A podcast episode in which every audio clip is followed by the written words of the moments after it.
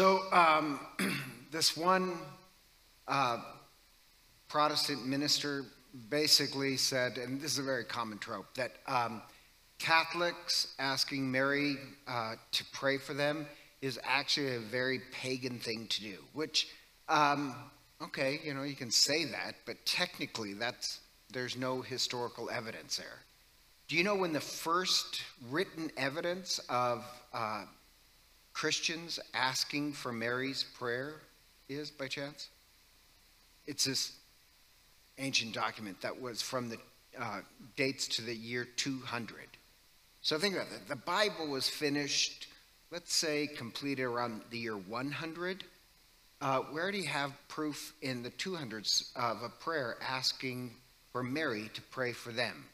And then the martyrs. So would have been quite early. And think about this the early Christians were Jewish.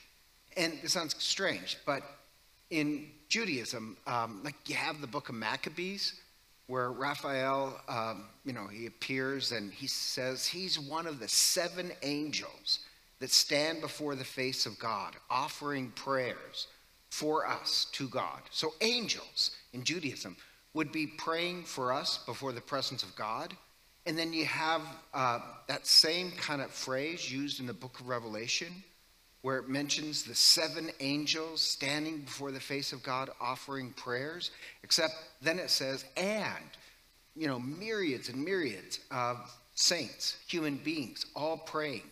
And so my point being is that if you're Jewish, you would have had no problem with the idea of, well, angels are praying for us. That's in the Old Testament.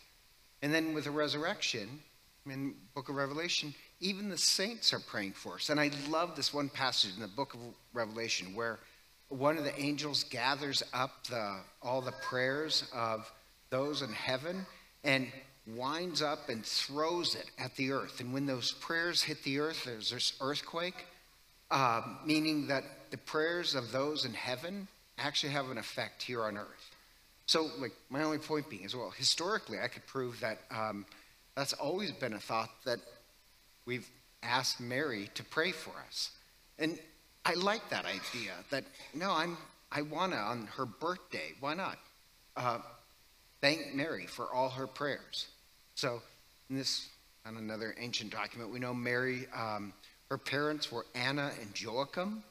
So, why wouldn't we thank her on her birthday for all her prayers? And the real question is do you really believe that those in heaven are praying for us. And so the same way, like as a um, uh, as a country, we honor George Washington's birthday for what he did in the past. We kind of do the same thing on the feast of Mary's birthday, except we should also thank her for what she is doing right now. And not what she just did in the past, that Mary and all the saints, but Mary's praying for us. And this one guy I kind of follow, he's a Mariologist. Um, he noted that there's been more apparitions of the Virgin Mary in the 19th and 20th century than any other time in human history.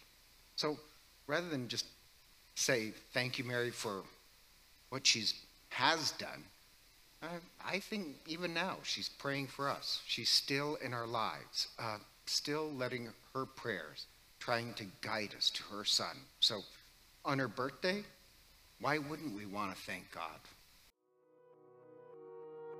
Hello, this is Father Len McMillan. I'd like to take a moment to thank you for listening to our podcast. If they've been a blessing to you, I'd also like to invite you to prayerfully discern supporting the podcast financially. Your generosity would help support the ongoing production and distribution of the podcast. If you'd like to make a donation, you can simply click the link in the podcast description.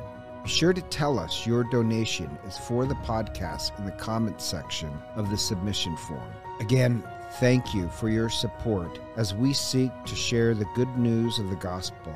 May God bless you for your generosity.